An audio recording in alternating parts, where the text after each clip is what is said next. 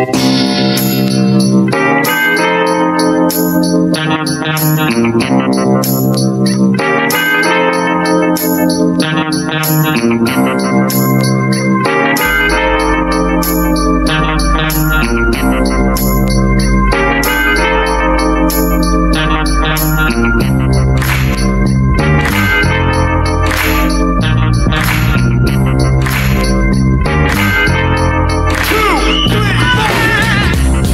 to an all new episode. I am your host, as always, BJ. I got a special guest with me today, Mr. Kyle Buck. Hello. What's up, BJ? He is a longtime um, supporter of mine. I'm a longtime supporter of his. He is actually a stand up comedian, podcaster, played the banjo, uh, runs the scene in Anderson for Kettle Top. The yeah, I mean those are those are all various hats I have worn or am wearing. Absolutely. Yeah, we have a special bond. I mean, you've done our shows, uh, um, did Smugcast with me. Yeah. Um, you were there um, thinking of when my dad was sick, and even after he passed, you did a couple podathons with us. Yeah, that was uh, th- that was definitely an awesome experience. I mean, uh, g- given the circumstances, obviously, but but the experience, I definitely have a fond fond memory of. I've never listened to that one. I Really? mean, it was so long, and then Yeah. I tried to and everything like that, but wasn't able to. Yeah. Um, but now I'm, I went back and listened to a couple of the old Smugcast ones, and I was just like, wow, these are kind of funny. like I'm not saying they weren't good, Yeah. but I, I got to the point where I didn't listen to them. I would listen to them just to check the sound.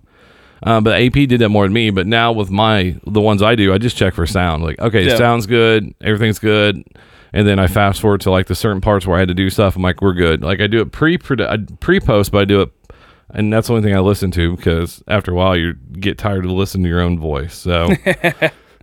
but and then like one thing um we actually hung out last night in real world time i know uh, this is coming out now but we were it was funny is we were doing a facebook live Yeah. and i was running the uh, the board and the computer and then uh, you sent me a message like hey can i come through Yeah. and i was like and i and it was i was flagging down um, juice and i was like hey and he was like yeah come on over and then, um, and I was just like, and then I put you in the worst possible because me and you were sitting across from each other in the studio, and the studio looks bigger on camera. yeah. I always get that, like, wow, this. I mean, it's pretty awesome, but it's not as big as I thought. Yeah. Um, I don't know what you think. What, what is this room like? Thirteen by nine or something, maybe. Yeah, I'd say probably something like that. Maybe fifteen by eight, maybe. So we were we were doing that. That was pretty interesting, and then we ended up doing doing a longer show. So, but one thing I wanted to say was um, we were talking about last night because um, you do stand up comedy, and you've actually helped me a lot in mine, not just stand up, but but even here with the show. Because I felt like I always would go too not too far, but I was just trying to see what was funny to other people, and then Yeah. I just and then as we met, and I was like, all right, I'm gonna rein it back a little bit and just be more natural, and I Yeah. and that's where I felt like I got a lot better. Sure. And I kind of uh, talked about this. I, I did uh, Pops in the Recon earlier, and um, one of the things that we talked about was um, being able to putting a personal perspective on an observation makes it so much more easily relatable to an audience than to just say, "Hey, this thing happened," because then all of a sudden the audience has to make a judgment call in their head on whether what you described is funny or not. But if you can list an observation or be in a conversation or have any type of banter in which you're able to put your own perspective on it and make it unique, then people are more likely to relate to that um, because of the the personal perspective. When when did you decide that you like I'm gonna? When was the first time you went to comedy, and then when does like, hey, I think I can do something with this? Um, the first time I went to like a mic, uh, I think was like October of 2016, around there. Um, and uh, I did just told an old story and and uh, one thing I tried to write. I tried to write a little thing that was absolute garbage. Um, but uh, that was the first time I went up, and then the next the following May, um, I decided to start comedy at Kettle Top. And by running those shows for a few months, and you know, first few weeks in, it was just such an awesome, fun time to bring people together and just laugh. You know what I mean? And uh, I think that between that and getting out and performing more, and and actually, you know, getting a different type of stage in front of me, I think was really uh, just I gravitated towards it. Yeah, Kettle Top is actually in Anderson, Indiana. I've done Yeah. I've done stand up there, Mm-hmm. and I've also went to shows there. And one one thing about I like about going there when you have your show shows. I know, I mean, open mic is one thing people were Yeah. saying, but when you have your show shows, like I love the crowd there. Yeah, it's fantastic. Like it's a crowd that wants to watch comedy, and it allows the comedians to be comedians. Yeah, absolutely. It's a um, it's a great response that we've had from the city, and uh, it's been just an absolute joy to be able to bring some of these comedians through. You know, we just had the the you know king of Indianapolis comedy, Ryan Niemiller. You know, just get third on America's Got Talent. He did our show a month ago. You know, a month, month and a half ago, and. Uh, um, that's just such a crazy thing to to be able to get that sort of caliber of talent in such a small area. You know, such such a small market supposedly um, in the market, and uh, you know, it's just cool and a lot of fun. The the crowd's been fantastic. Do you think you're more? Maybe this is a hypothetical. Maybe. So, would you rather go to a place where you know the crowds are more receptive, or go to a place where crowd you don't know, but they're going to pay you more to go to X than you are to where maybe the better crowd is to be a lower pay? Um, I mean, obviously, I'd love to do both, but Me too. but, I mean, but uh, but but if it came down to it, I mean, th- th- there's a lot of X factors involved there, but um, but but I I think every comedian, if they had a choice, would you know want to pick a great crowd. You know what I mean? Um, bad crowds or or you know slow crowds are one of those things you come across every now and then, and you can't do anything to avoid them, but. If you can do what you can to make a choice to, to to find a club with a better crowd, then you know by all means. and we did get some questions for you. Okay. Uh, pretty. Some of them are pretty standard. The first one is, how soon? This one's kind of a two-parter. How soon did you know you were bombing at one point in time? And do you? And then, and is there another time that you're that you're the worst? And then they actually asked me the same question. Well, I'll answer after you. Okay.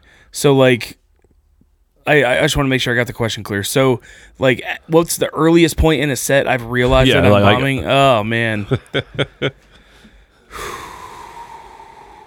I mean, I I would say it's as uh, probably the earliest would be probably under 30 seconds in. I was at Crackers, and I came up with the stupidest like Sheryl Crow reference. uh, I uh, I think it was the, the it was a one liner and it was basically uh um so I've been uh, reading Sheryl Crow's new book on philosophy uh, and it turns out that uh, every day is a winding road.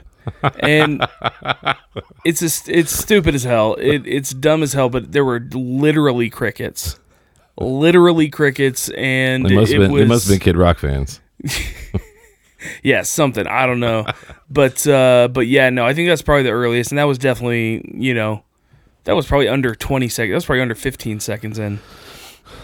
I um so the la- the the worst that I ever did was um I wasn't even going to an open mic. We went there. It was Juice and I. We went up there right before. Uh, I don't know what month it was. It was right when they were doing the All Stars. That you know, even you had one in Anderson, right? Kettle Yeah. Top. Yeah. So we're going there because they have an extra room at Joker's. Like, hey, can we set up over here? Maybe interview some comedians. You know, help build their presence. And that's what we're there to meet the the the guy that runs Joker's. Yeah. But unfortunately, Ben was there, Politsky, and Tina. How you gonna go up? You gonna go? I was like, no, I'm, I'm just, I'm here to do this. Yeah. And then you know, and Ben, Ben and Tina, uh, Tin, I think it's Tina McDonald, correct? Yeah. Correct. Ben Politsky. Those guys are very convincing people. Although she did just get married, so I'm not sure if she's changing her name or not, but but from my most recent recollection, I believe so. So, and they were like, go up. And I was like, no. And because Tina hadn't seen me like actually go on stage, not that it's an, anything special, but Ben, I've done it with Ben a couple times. And I, so I went up there not prepared at all. Right. It was my, my dad had passed. I have not been writing. Sure. Had not been working on anything. And I was just like, all right, I'll go up there. Just, um, and the girl before me, the lady before me said something about, um, sorry I depressed all you guys. And I'm walking up is like, probably not as depressed as I am. And I was just like, no one heard me. And then, So and then I see Avery Sanders. Yeah. I, I'm going into about family. And I'm like, and Avery has, um, she's with someone arm around, and I was like, you know what it's like to be in a, uh, uh, you know, a relationship. And uh, Avery goes, yeah, yeah, don't bring me into this. And I was just like, I'm done. Like Oh, I, I and I, I was thinking, then I went into something I else I had worked on. You know, I've done many other times, so I went into that, finished up early, and went off. And I was Yeah. just like, and I was just like, uh, That and happens, man. the week after that, I went to Kettle Top, Yeah. and then that's when you're like, hey, that's probably the best you had done. So Yeah. I had died a slow death. Oh yeah, yeah, no, and that's what that's what a good bombing is. Is it's that it's that over it's that overacted death that uh, occurs in old movies where someone's like ah ah ah. Don't bring me you in. Don't bring. And I, Avery's gonna be on the show, and I can't wait Yeah. to t- and go. You remember the last time I saw you? you said, "Don't bring me into this." Yeah. That's the reason you're on the show. Now you're into this. No, and, and that's fine because and, and one thing uh, and the other question I got on most open mics, it's the majority made of uh, comedians, correct? Um, I mean, That's a myth that a lot of people that don't go to them think that they are. like just think the audience. i- Yeah, it's the audience. I a a lot of them are. I mean, um, I mean, there's that's definitely a good, usually a good amount of, um, good percentage of the room. Um, but not always. Like Helium has a nice, has a well attended uh, open mic.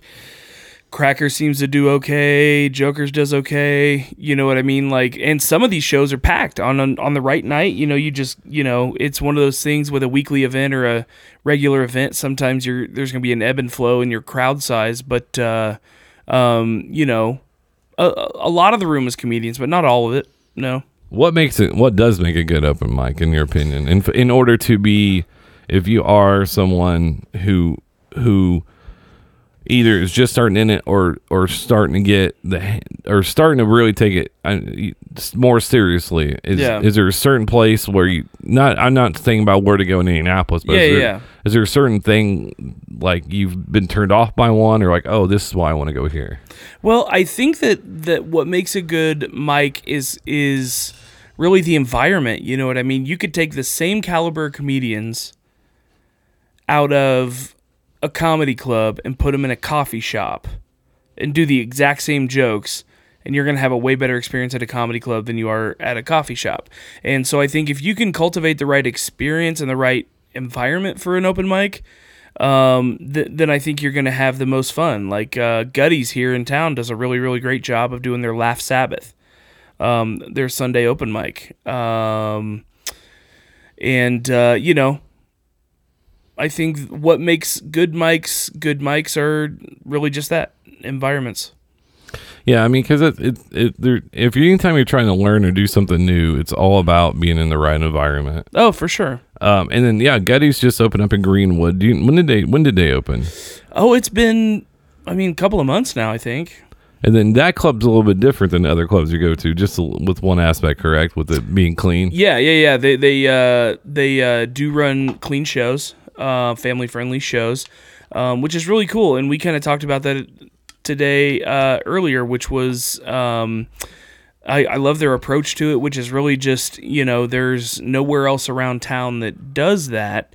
And so, you know, you can't isolate a part of the market. You know what I mean? So they not only want to provide a place for family friendly comedy, but also challenge um, other comedians in the area that do want to work clean and they do want to have clean opportunities because anyone who's wanting to do comedy in a in a professional sense is probably going to want to have the versatility to work clean or dirty.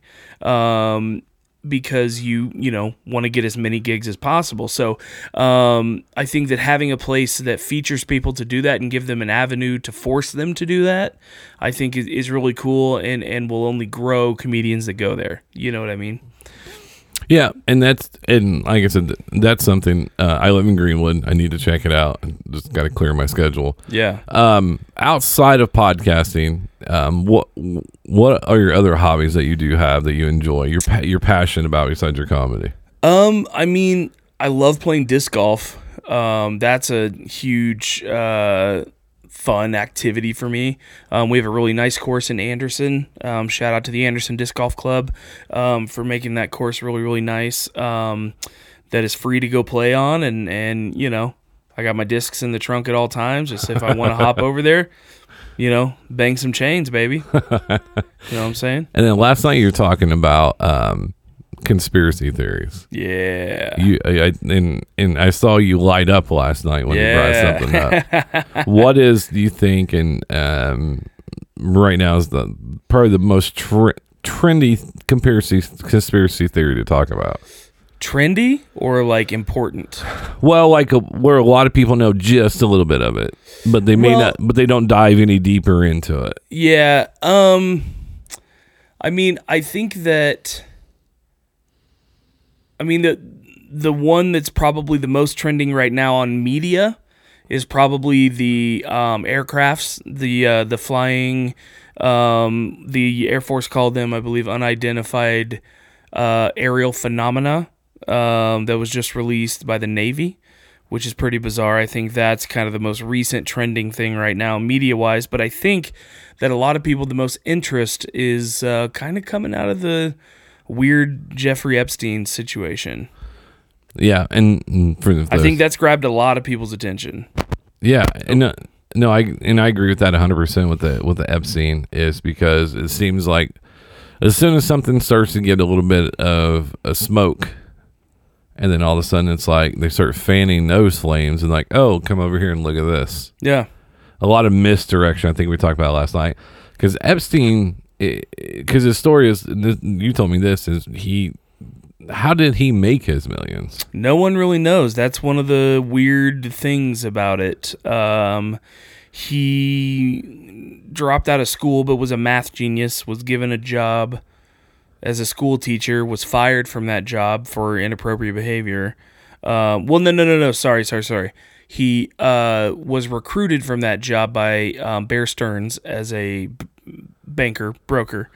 Um, uh, a math whiz, but he jumped from area to area due to you know inappropriate activity, and he just acquired. He ended up managing this you know big hedge fund, and you know just had all this money. No one really knew where it came from. Crazy. How- and how is that how he he met some of these power players besides going into Yeah, yeah, yeah. the other part of it Sure. Yeah. I mean, yeah. That's that's very easily part of it. Um, he was a money manager, so I mean, you know, people would invest money with him because he had these, you know, financial and mathematical skills that, um, you know, were able to get a good return on it. So people were investing their money with him, but he had never done it before, which made it so weird. The fact that I mean, if a guy came off the street and said, "Hey, I've never invested money before, but give me a hundred million dollars or ten million dollars or whatever to invest for you. I've never done it before, but I can do it." You would not do that, but apparently everyone did that with Jeffrey Epstein. Yeah weird. his education was cooper union no degree new york university no degree and then he was a financier uh, owner jeffrey epstein the sixth foundation that i mean that's it's unreal because he'd actually got charged before Um, yeah, he had some stuff come down on him in like 2004 or five.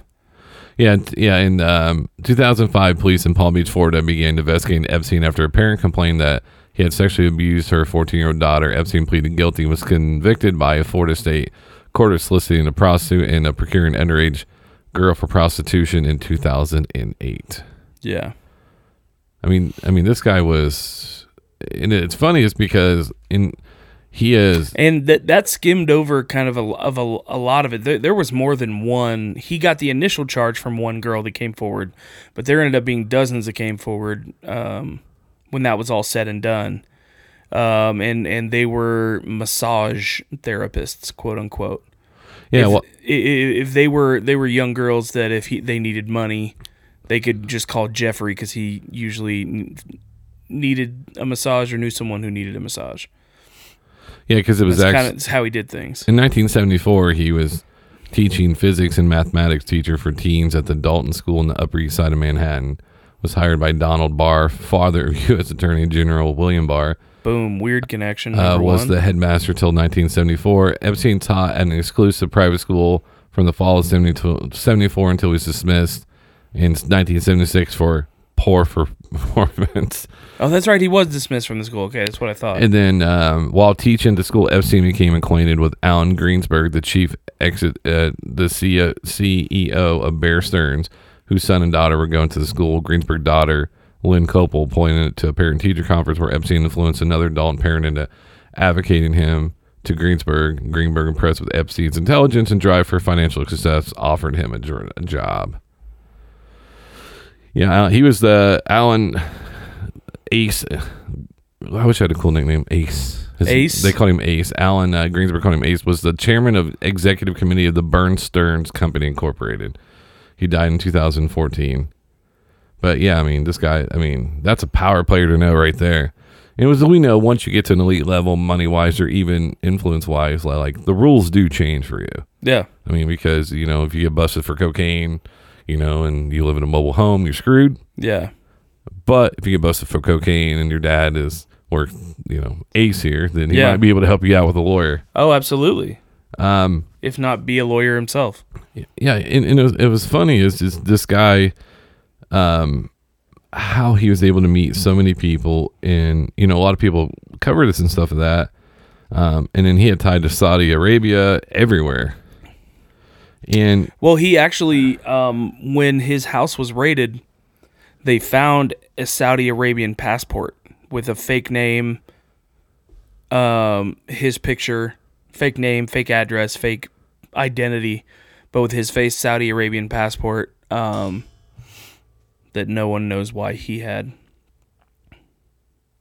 So, a lot of weird shit around that. Yeah, and then what? And then that's the one that's just. I mean, but it, it just seems like this one is just all of a sudden everybody's like, stop looking at this over here. Oh, and yeah. then- Yeah, no, no, no. I, I think and he brought up the UFOs because it's one of those things like, oh, UFOs. Like, hey, what's good? They saw the the, and they're like, you know, the Navy confirmed they didn't know what they were, but could they have been drones? Could they have been this? We don't know. Yeah. And all of a sudden we forget about like this guy has ties to Clinton and Yeah. um, Trump. And, Well, and tons of people, yeah, yeah, Yeah. yeah, and it that that there's just such a deeper rabbit hole that goes into anything that Jeffrey Epstein was involved with. You know, there, there's stuff that we know he was involved with. He has, he has an island, you know what I mean? That is just bizarre and weird. And uh, you was know, it like Dr. Moreau? Is that was it that the book? The I don't remember. Well, there's there's a movie called Doctor Moreau where he like does experiments on people. I could just assume that's probably around the same level as Jeffrey Oh. Epstein's Island. Probably not a lot of fun. And then Yeah. UFOs seem to be a big one now. Also, Yeah, well, and, and if you remember the whole raid the Area 51 movement. 150 people showed up. Well, the, the the beginning of the whole movement Yeah. and the posts and everything happened the same day that Jeffrey Epstein was arrested. Oh, really? Yeah. That whole thing took over the internet the day that he was arrested. And then and then some people in the in in certain worlds were saying that two mass shootings also Yeah, happened just right. w- within a week. Yeah. Yeah, and and you know, it it's a it's a like the thing about noticing these these um events and how they happen and and you know while I, I hope it's coincidence. I hope it's coincidence. I, I hope that I'm wrong about everything that, you know, seems to be laid out. You know what I mean? Like like like I hope that there's not, you know, elite pedophiles. Like I hope that there's not, you know, orchestrated events that happen. But it just seems to me that, you know, so much of this stuff not only goes unanswered and so many stones unturned, but you know, um, it just too many things seem weird and out of place, you know, to not be disproven. You know what I mean? So Well, I don't I- know. It's weird. And I think it always goes back to guns, and this is why, because the Second Amendment will never change. We're not going to have this argu- uh, conversation because we sure. know we want both want to jump out of the window. but think about it, and then all of a sudden we go back to shootings. Then Yeah. we talk about guns, and then, like you said, everything else is forgotten. Like, Yeah. don't take my gun, we will take your gun, and then it's like, but we still want to know what happened over here with this. And they're Yeah, like, yeah. no, no, no, it's about guns now. Well, and I and I think that that's where the responsibility lies on the person seeking the information. You know, I think that um, if we want to know, if we don't want to be inundated with, you know, talk of of you know gun rights you know you you can you can pull that tug of war all day. But if you don't want to hear about that then don't go to your major news sources because that's where that narrative is going to be all over the place. You're going to need to find this is where independent journalism um, where uh, um, freelance um, writers and stuff like this where a lot of people that are in it for the right reasons that aren't out there to write blogs for cancel culture you know what i mean? They're actually trying to find stories that matter and they're trying to um, expose the truth you know what i mean? That's where you just kind of gotta you, you, you got to get your news from a lot of different sources. You have to find every angle that it's being told in and you kind of have to draw your own conclusions because at the end of the day we only have what we're told you know what i mean um, and we either do with any new information what we will or we ignore it. You know, it's it's just one of those. It's a weird and crazy thing. Well, I actually downloaded an app. It's called Medium. Yeah. It's kind of like one of those places where you can go find articles, but that's not in the mainstream and things like Okay. that. And they have other pretty cool articles on there. Um, and because um, because you're right though is, and I also use Twitter more than anything else Yeah. because so if a story breaks, and I always tell people all the time, they're like, I use Twitter, and people are like, well, I don't know how to use it. Like, you don't have to use it. Yeah. You don't have to tweet and say things, and Yeah. like so, you know, you go to the trending thing, and then so if something's trending, you'll get like eight different uh, like writers. So you can like like okay, and you'll find one, and you notice that like okay, he he or she is this way, and, and I start following them, Yeah. and then I start you know find their sites. and and that um that usually is a pretty decent tactic except um for the day that Twitter gets even more so um Twitter has been you know banning people left and right for you know um all types of stuff uh that you know is subjective to whether or not it's warranted but it just it, they control that sort of thing. And so does Google and YouTube And you know what I mean? And it's weird though, is because you can be on Twitter and watch porn stars do yeah. things, yeah. But yet you know it's like, hey, I mean, but I mean, it uh, like you said, it's cancer cul- cancel culture, which is probably in 2019 is really really went full full steam oh yeah. ahead. oh And- absolutely and it, it always makes you wonder. I mean, because even from James Gunn, um, all the way from tweets from six years ago, and that's why I always tell people, and I manage people for a living, and I always go, I go, don't text things, and they're like, unless it's something trivial, like, hey, I need you to order Kleenexes, right? But don't try to get a certain point across in the text. They're like, why? Is like that can be interpreted so many different ways. yeah And so if you have to say something, I know it's weird, like like talk to them face to face. I know this is a weird concept yeah and and I said call them, and I said that way it can't be misconstrued. yeah And I said the third thing is screenshots. mm-hmm. And I said I'm not trying to t- teach people how to get out of things, yeah but it could be. mi- I mean, there's so many ways you can misconstrue anything anybody's saying, oh absolutely especially with tweets. And I guess you even if you put LOL or my favorite is LQTM, laughing quietly to myself. That's what I put. I stole it from um, where did I get that? that's Uh, hilarious Oh man, this is like ten years ten years old. Demetri Martin oh okay when he used to draw. Um, Oh, yeah, and, yeah, yeah. And he put, "I don't laugh out loud." Uh, LQTM, and me and one of my best friends texted back and forth LQTM because I'm not actually laughing out loud. I'm laughing quietly to myself. that's hilarious so I give credit when I steal things. there you go That's that's key. absolutely So what is um what is your process? Um, one of the other question was what is what is your process for writing? Um, it's mainly for me. It's I write premises and record them on my phone. If I'm driving, I'll do it vocally. If I put it on, uh, if I'm out somewhere, I'll just put a premise on my phone, and then I like to try to explore it on paper, pen to paper, just because I like the act of writing. You know, it helps me slow down my thought process. Um, and also once I put it on paper, I can kind of look at it and get a little bit different perspective, make some adjustments and that sort of thing. Do you wake up in the middle of the night? I mean, I do because I have sleep apnea. I, yeah, I mean, oh yeah, oh yeah, no, no, no. I, I, uh, I, I, I wake up and rock I'm, the CPAP dog. yeah, I can't, Yeah. I can't do it. Yeah, I, but I'll, I, I have a journal next to my book with, or next to my book, next to my bed, and then I, I've been starting writing stuff in there, just so not necessarily something funny or whatever, but some of it's Yeah. also like dreams. I write it down in there. Sure. but I'll come up from a dream like, hey, that's pretty funny, and I'll write it down, and and then because you know trying to use your phone at like three thirty in the morning and write some down, and Mm-hmm. It's then the I, brightest thing you've ever seen. It's Yeah. like it like hurts your eyes. It's like Jesus Christ. I wrote something down not too long ago, and it was so incoherent. so you can't even see the letters. It's just like a, a light in your face. I had must have had a lot. I must have had really bad like lack of oxygen when I wrote this. Yeah. So, and because I'm always ex- because a lot of people now is is they still they use their phones and you see it a lot when they type it in like on on iPhones you have the notes.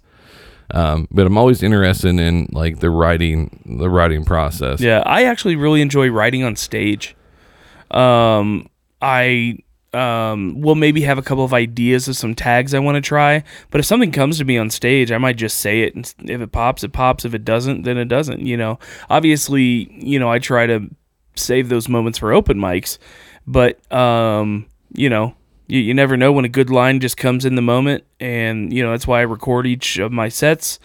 And yeah, So, do you video record or just audio record? I usually just do audio. I mean, I'm I, um, you know, I I'll video record some of them. You know what I mean? If if I think I'm gonna do, I kind of just save the video for like if I'm, you know, making a video to send to clubs or if I'm, you know, doing something like that. I uh, for the most part do audio, um, just to kind of listen back to it like a tape. You know what I mean? Like like a football tape or something like that.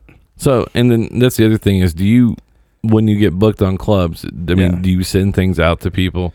That's uh yeah, yeah, yeah. Most clubs want you to send um they either have like a booking page that you fill out and attach like either a YouTube link or like, you know, whatever link um to your website or whatever wherever your stuff is. And so that way they can, you know, watch you do a set um uh, you know, kind of check out your social media, see what sort of, you know, following you have and uh, you know, they go from there.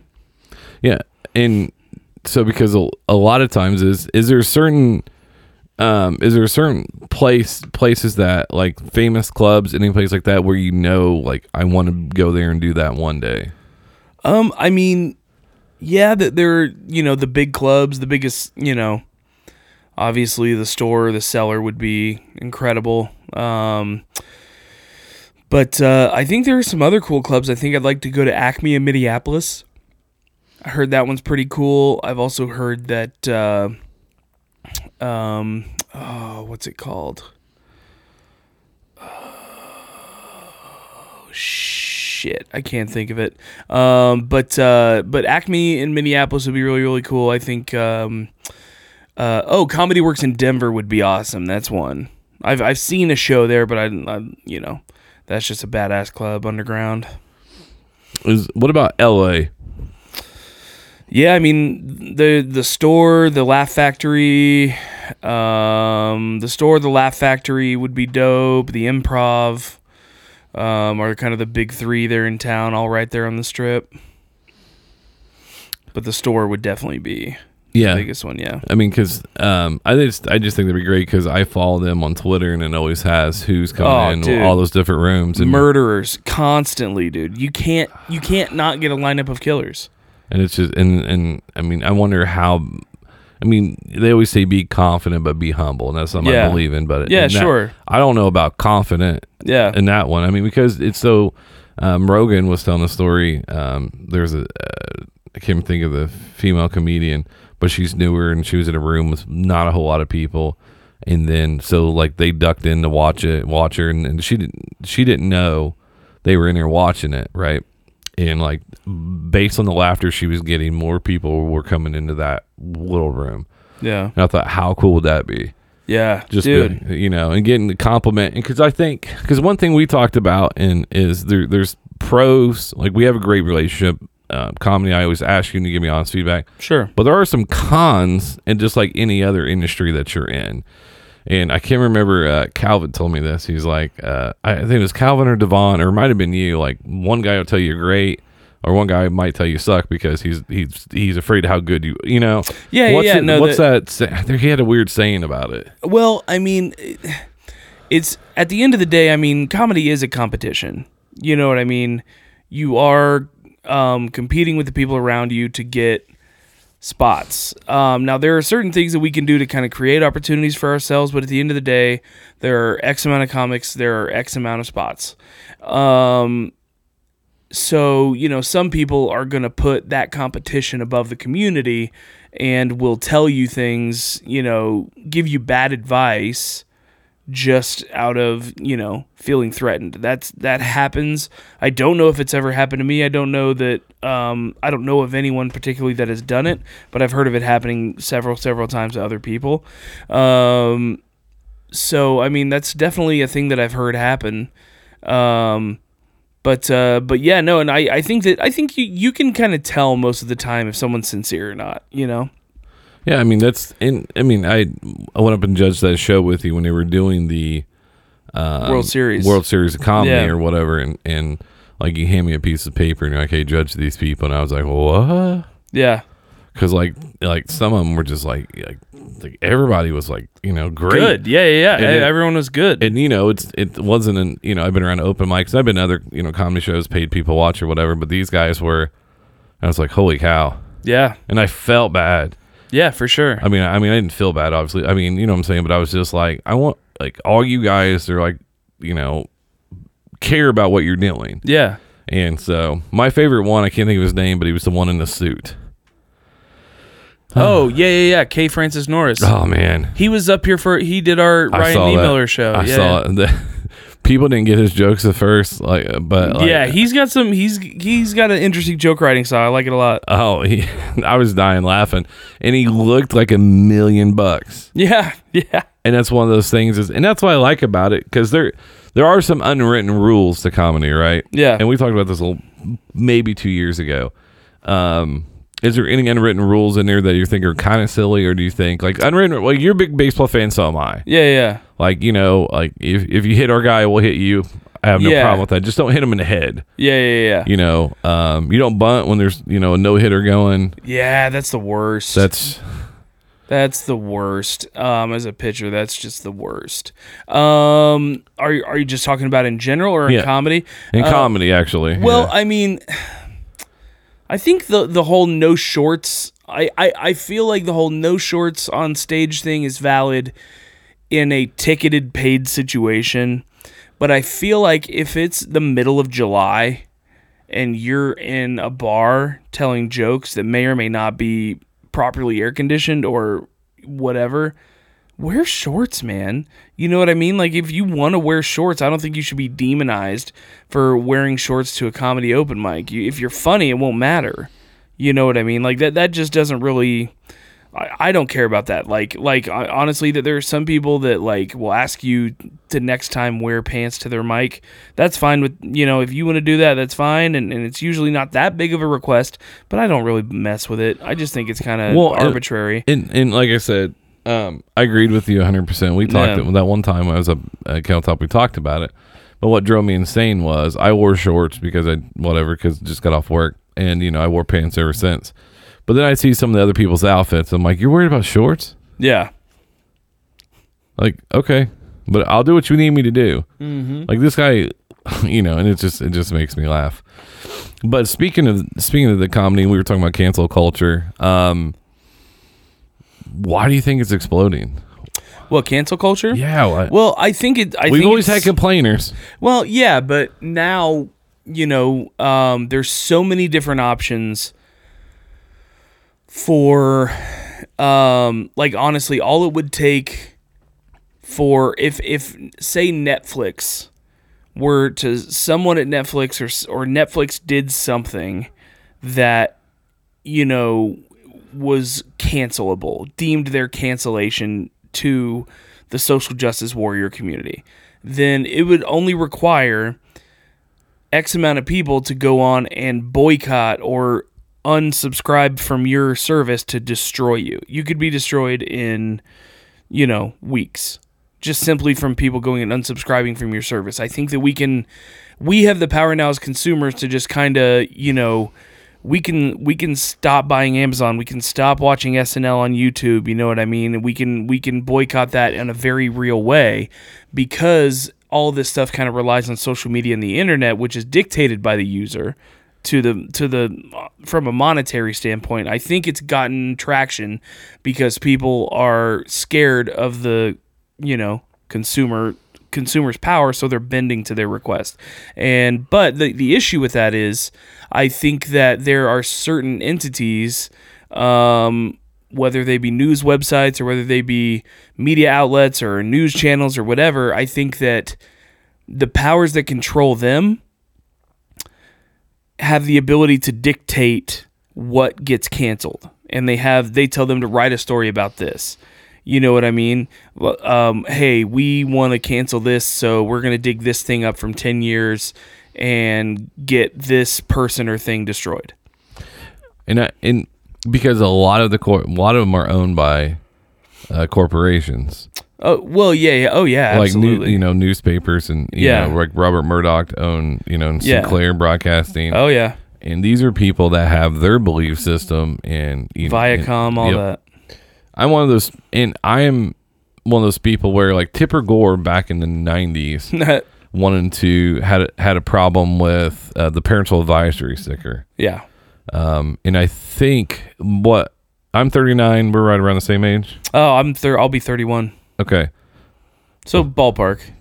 30s. Can we just, we're- 30s we're yeah thir- yeah we're, we're we're both in our 30s Um, you're not even gonna remember this, but anyway, maybe no i, I, I might i might it was know like, about it It was like 1988. I was eight Yeah. years old, so you weren't born yet.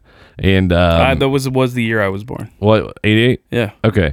So when they slapped the parental advisory on it, I couldn't Mm-hmm. buy, go to Karma and buy my hip hop. yeah So it made me want to buy it even more. yeah And that's, that's what prohibition does Yes. just ask the drug industry Yes.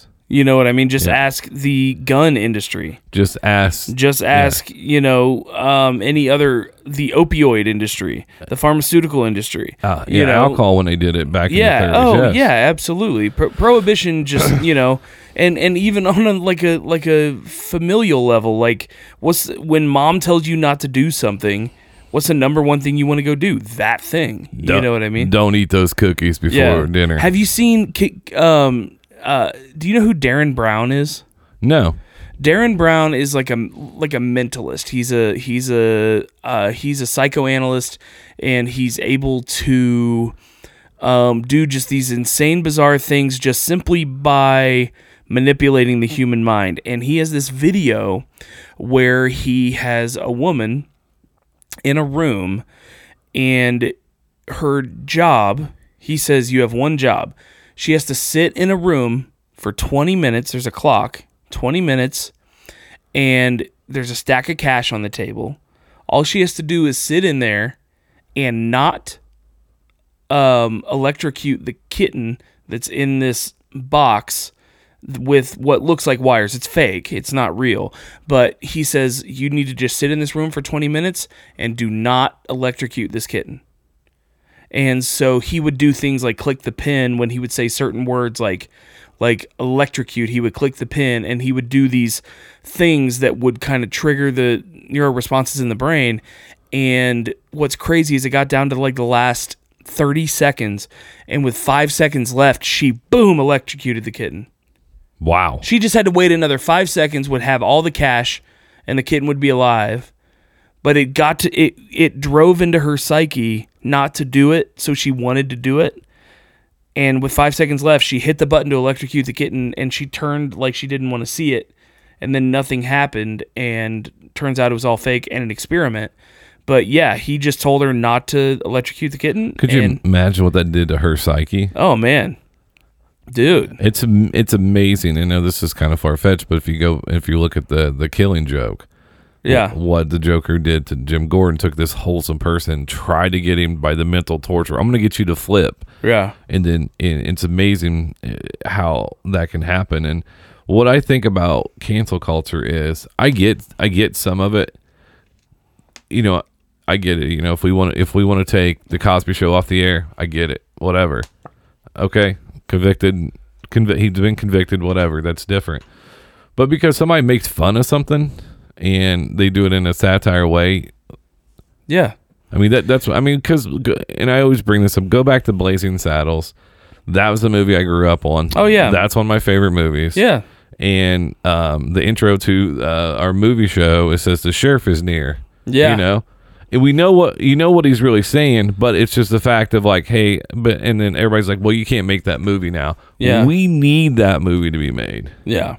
Well, and you know, it's I don't know, it's one of those things where I think that if you ask the people that that run cancel culture and support cancel culture, they think we need cancel culture because we need to fight the, you know, inherent racism that exists in America. And I will not say that there is not inherent racism that exists in America in, in America. I just don't think that it's as um I, I don't think it's as neighborly as they want us to make it think. You know, the the way that cancel culture works is like you know, we need to cancel all of this thing because these few are bad. You know what I mean? Like like basically like Vice coming out and trying to cancel Bill Burr and um Chappelle. Dave Chappelle like was simply them saying these words are mean to us and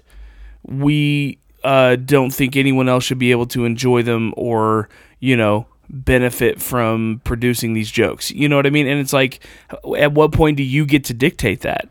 And the people who decide that are those that actually do the canceling you know roseanne lost a show that she had worked her ass off for for years to bring that show back and she takes too much ambien makes a um uh unknowingly racist joke and is completely removed from the conversation And let me let me ask you this. Let me play devil's advocate, and I don't believe in this, by the way. Yeah. I just have to ask it. it's like the modern version of send, of exiling someone What they, a- they used to send people out in the desert just because they didn't like they just had done something you know? because if you if you physically say something like that at work, you Yeah. can be terminated, right? yeah But you can't be terminated even where I work by saying that on social media. you can't No.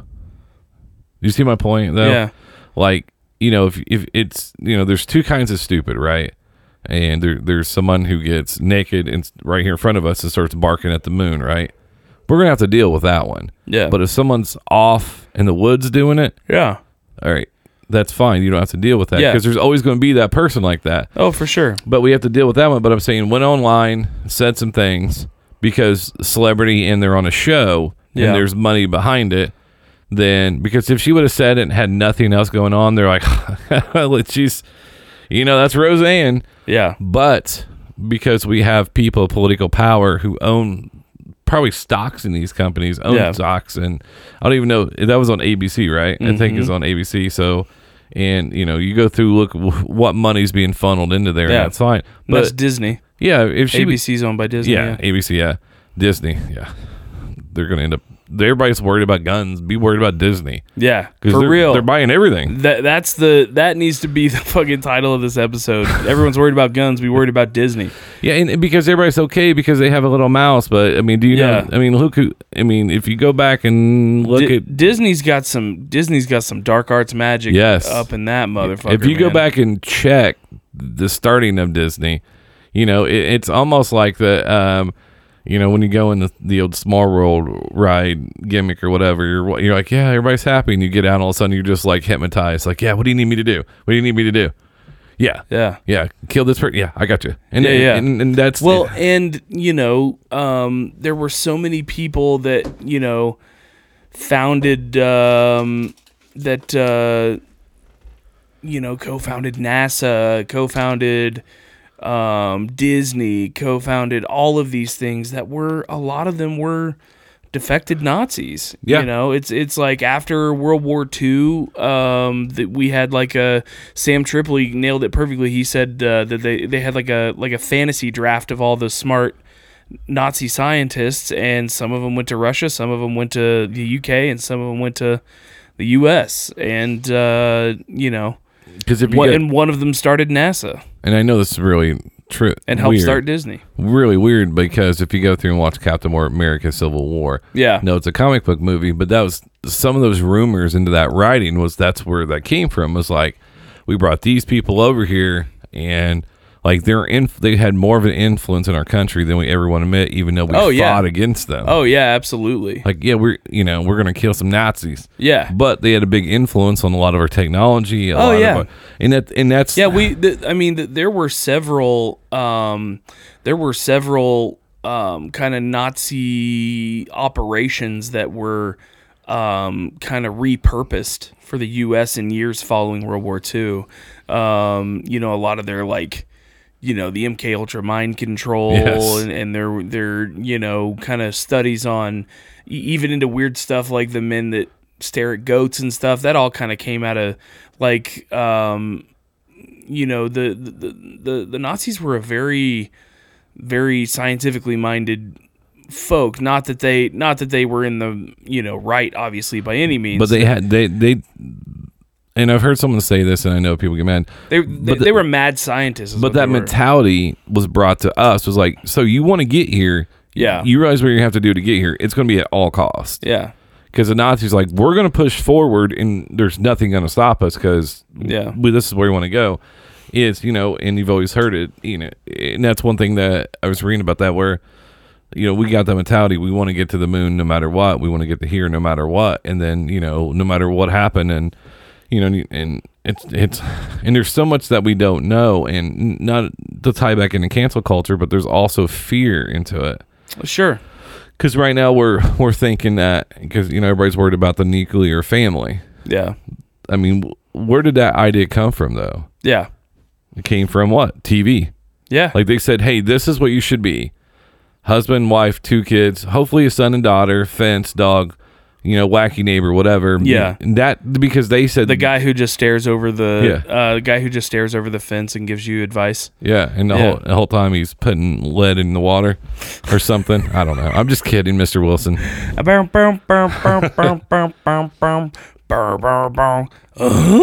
Wow. Yeah.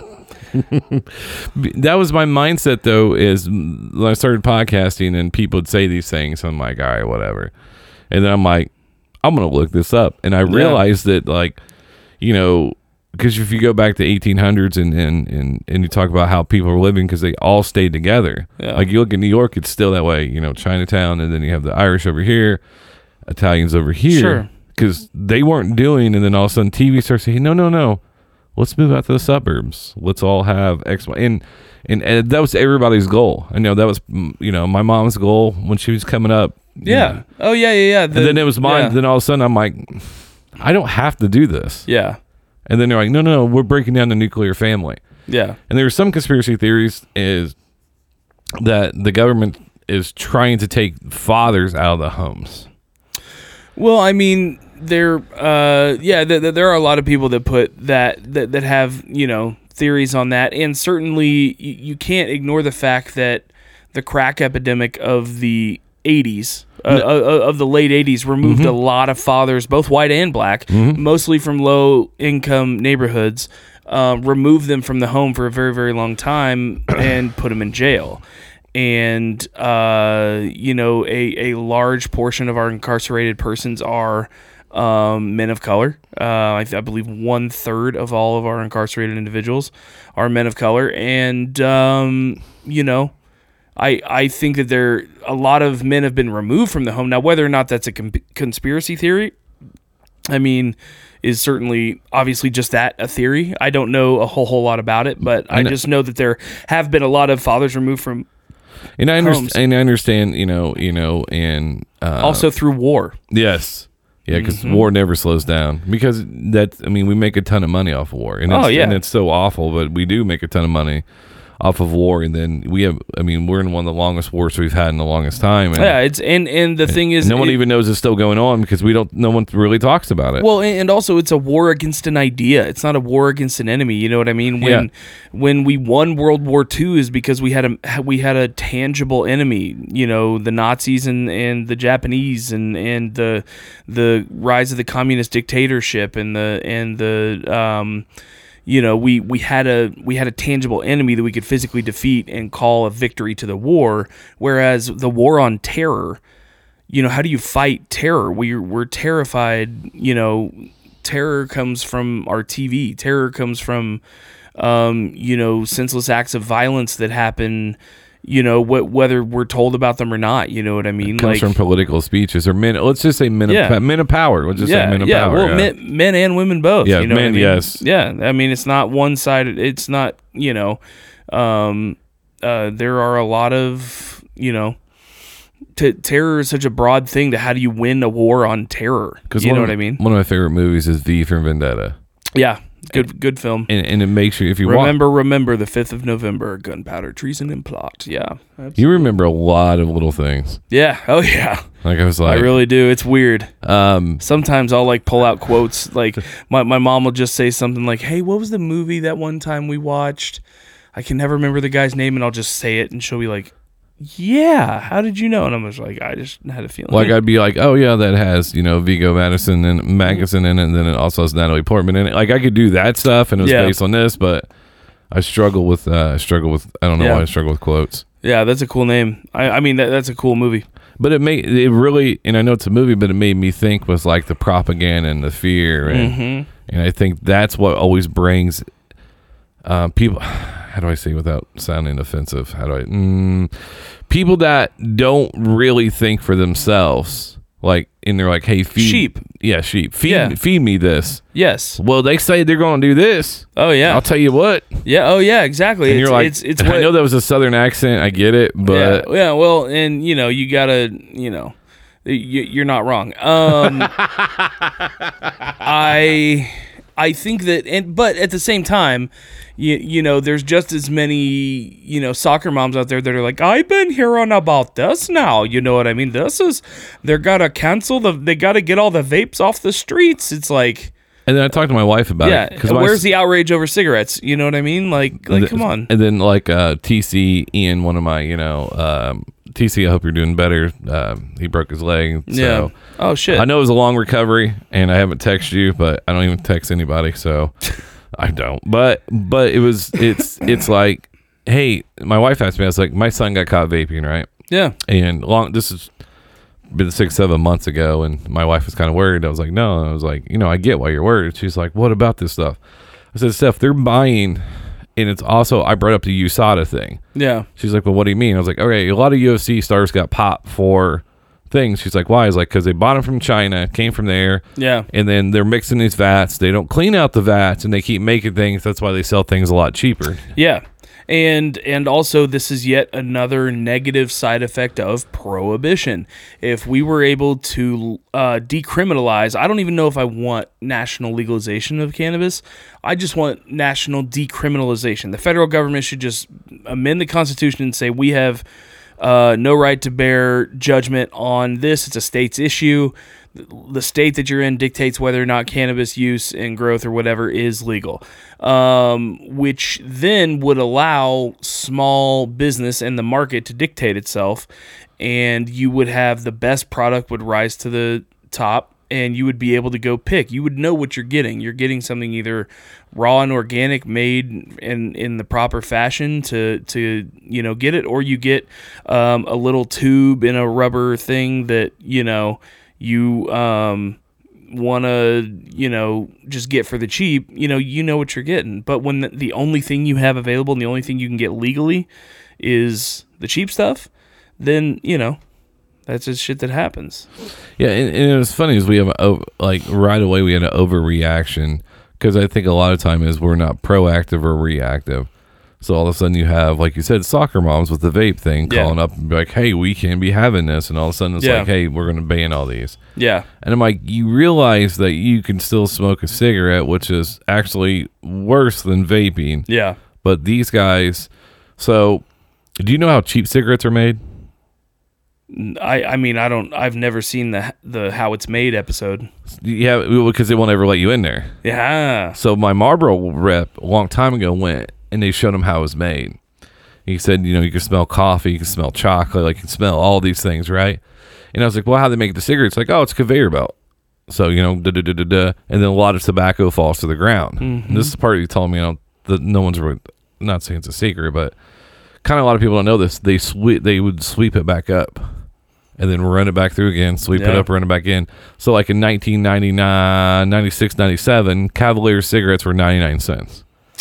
So you'd smoke them and they would pop, they would crack, they'd burn your throat, and that's because It was all the swept up tobacco. Yeah. Oh my god, dude. so you That's like that. That's like how they got mystery flavored dum dums. yeah because all, all the dum dums that got miswrapped just went back through and got a mystery slapped on them. yeah.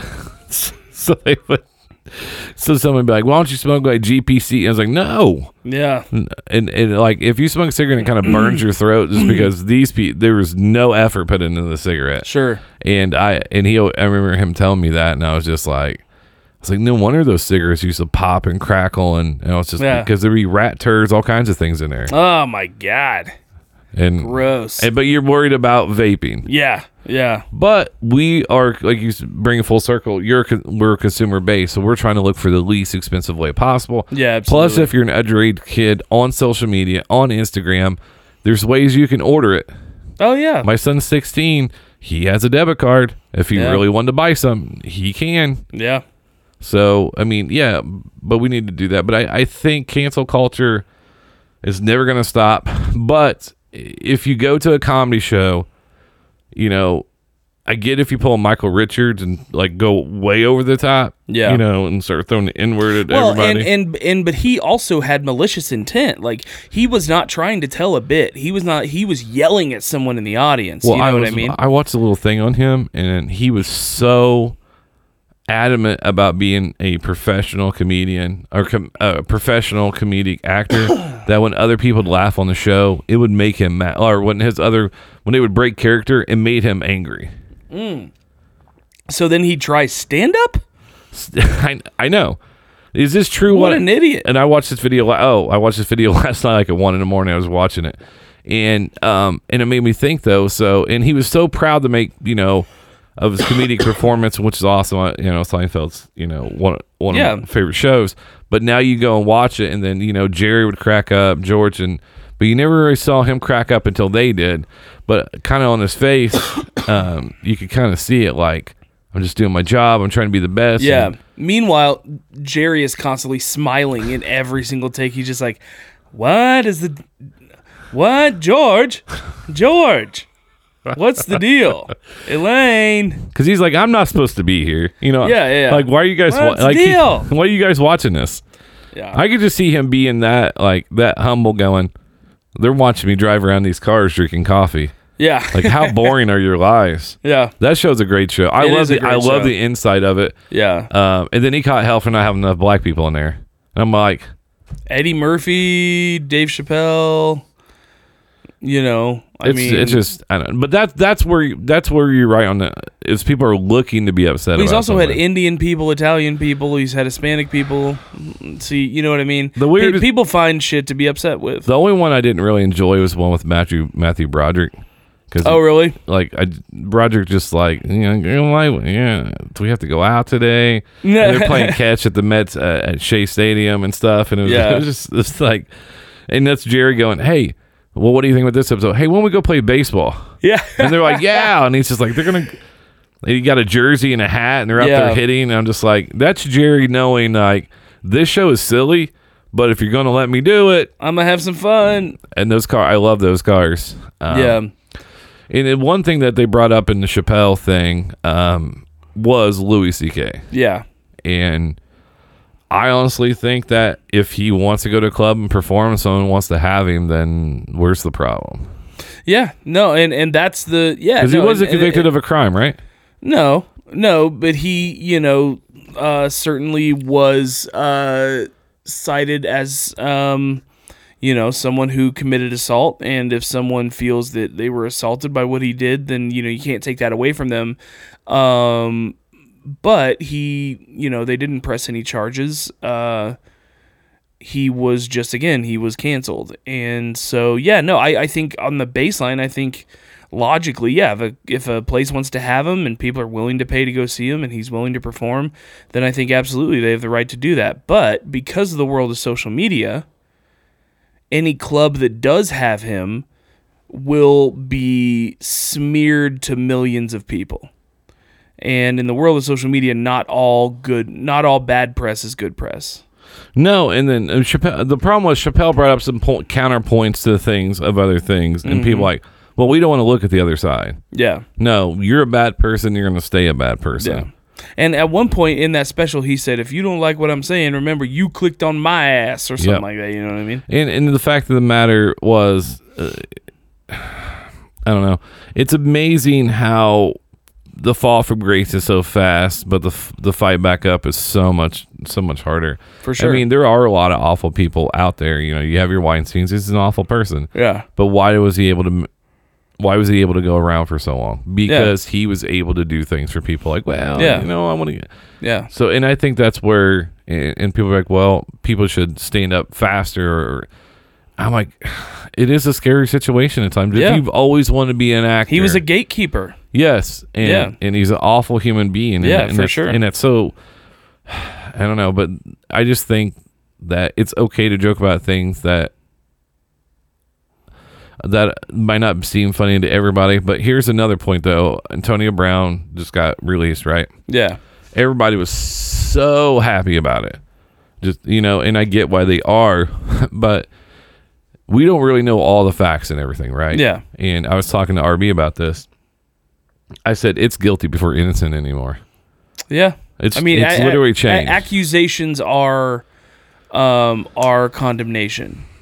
Um, for instance, Garrison Keillor, perfect example. Garrison Keillor, the former voice of um, Prairie Home Companion, you know, very famous radio personality, uh, was accused um, a couple few well a few years ago of um, when you know a lot of folks are coming forward due to the Me Too movement. Um, uh, someone came forward and said that uh, Garrison Keillor had grabbed them when what had actually happened was um, uh, she was getting up out of a chair and he thought she was going in for a hug but she wasn't. And when he he went for the, the hug his hand accidentally hit her lower back and her and her and her her butt cheek. And he immediately apologizes like i'm so sorry. I thought you were coming in for a hug. A complete misunderstanding. She said she completely understood. No harm no foul. They actually exchanged emails saying you know this is not a problem. I understand it was an accident. Five years later someone brings this up and garrison keillor gets removed from prairie home companion loses his you know good name over something that had been resolved at the moment it happened. And you know, no one goes back and you can't uncancel someone. no, Unless you're OJ Simpson, somehow he's popular again and like a part of and that's and that's what social ma- media. That's kind of what makes me sick. yeah. You know, Yeah. people are laughing and joking like, Yeah, sure. it's When- just it's just juice. yeah, and and and the thing about the other thing about cancel culture is there are people that should be canceled. And I think that um you know, the things that they have, you know, that there are um, accusations and weird situations around a lot of people that if they were to come to the light, you know what I mean, or be proven absolute, that could destroy, you know, a lot of potential, you know, institutionalized important people. And, uh, you know, I don't know. I, I just think that there's so many skeletons to be overturned that to cancel someone based off of a public performance or something that they said some time ago just seems like nothing when you know there are far worse things that you know are being accused and are being swept under the rug. You know, it's like they pick and choose. No, and you bring that back to a great point, back to Epstein, right? Yeah. So we have comedians will get canceled, shows will get canceled, you know, and everything will be canceled. But we know there's something there, but there nothing's probably going to come out about it. Even though we know a lot of bad people, a lot of people probably did some bad things. Well, here's here's my thing about it. I think that so when the FBI raided Epstein, they raided his house, they raided his island, they raided everything. They got his hard drives, they got his computers, they got his safes full of tapes, full of photographs. They have the evidence. It's what's going to be done with it. That's going to be the question. Uh, the day before he died, they released over 2,000 um, court documents from the previous case, um, in which uh, certain people are named um, as either co-conspirators or, you know, um, or uh, you know accomplices or whatever. Um, and so the information lies with the people who dictate what happens with it. And um, you know, I think that right now there's a big sorting game going on between who's going to play ball and who's going down. And I think that leading up to the election year, I think that we're going to see a lot of those cards fall. I think we're going to see a lot of, uh, we're going to see some things come out. There, there are already in the last week or two, there have been a bunch of stories break about local pastors, local um, politicians, and important people of communities, you know, molesting teenagers and and young children and stuff. And they're finally coming to the light. And I think that um, that there's a darkness there that you know as as you know interested as I am in the subject, and uh, you know I just think there's so much more that I have no idea about, and I, I don't think any of us will know about. Um, and I think a lot of stuff's going to come to the light that is going to change the way we see things. I, I agree. I th- I think for better or for worse. And, and, honestly, I'll say this again. I hope I'm wrong. I hope that all of this is just completely made up and that I've wasted all this time on something that doesn't exist. I hope there are not thousands of children, millions of children in Yes, the world I that agree. are that are you Uh, know. I but agree. but at the at the end of the day, I just think there's too many questions left unanswered. yeah, because and and you're and you're right. Is because we're to the point now. I mean, 9-11 changed us. Yeah. I mean, you know, and obviously Pearl Harbor. And I'm not going to say like this could, but it could be this event. Oh, it could be. Um, it, it absolutely could be.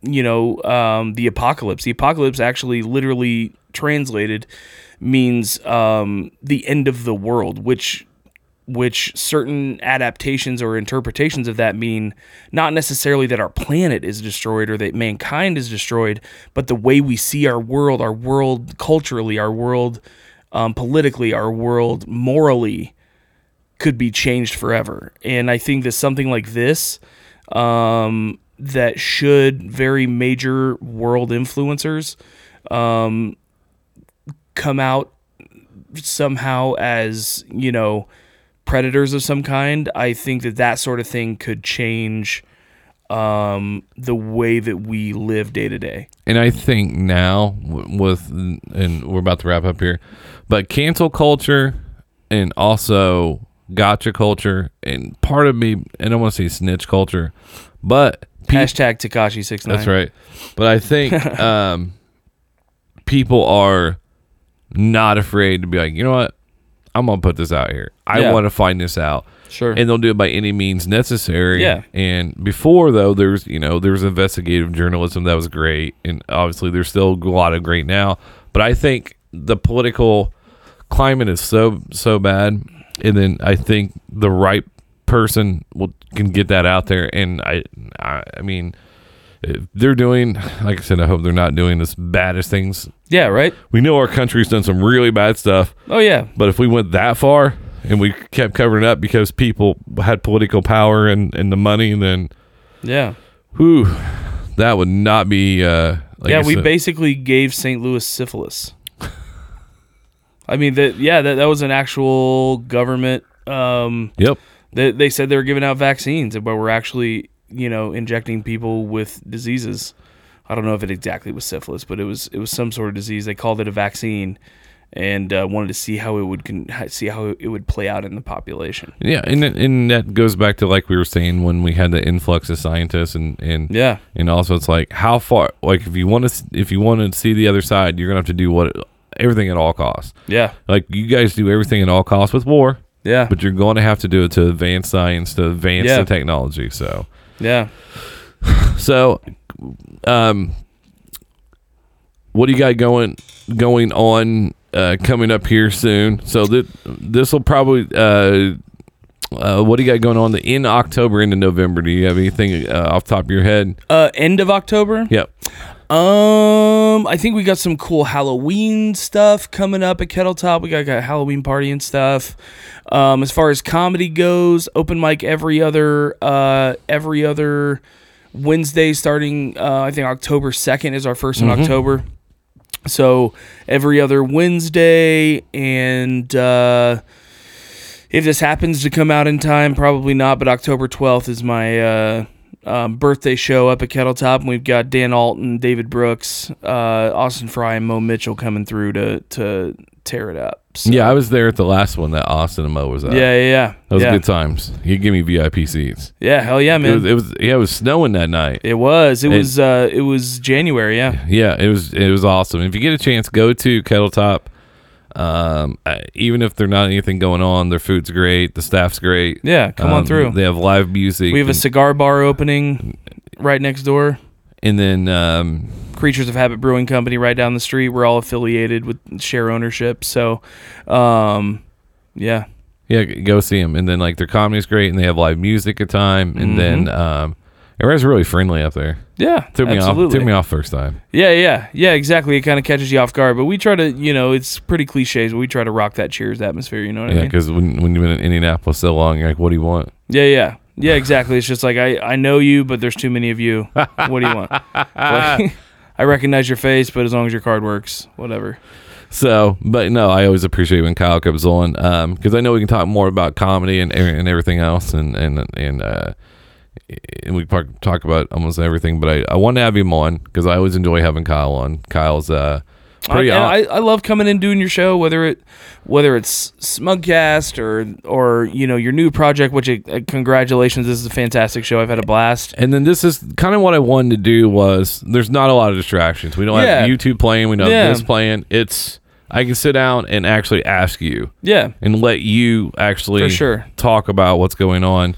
Yeah, Um, AP says I still do talk too much. I'm working on that, but it, it's hard though. Um, the difference is is if I didn't know you'd be different, but we've been hung around each other so many times. oh for sure. Um, so that's easy. So no, I'm glad you came on. Yeah. Um, thanks for everybody tuning in. I really appreciate it. Uh, stay tuned after this. I will have all the social media where you can find me and everything that I have coming up. All right, I'll see you next week, kids. Oh, If you'd like to get in contact with the show, the email is the BJ Robbins Project at gmail.com. Facebook is BJ Robbins. Twitter is at the BJ Robbins. Instagram is BJ underscore Robbins. And Snapchat is the BJ Robbins. If you'd like to be a guest on the show, please reach out to one of those platforms so we can make that happen. Thank you.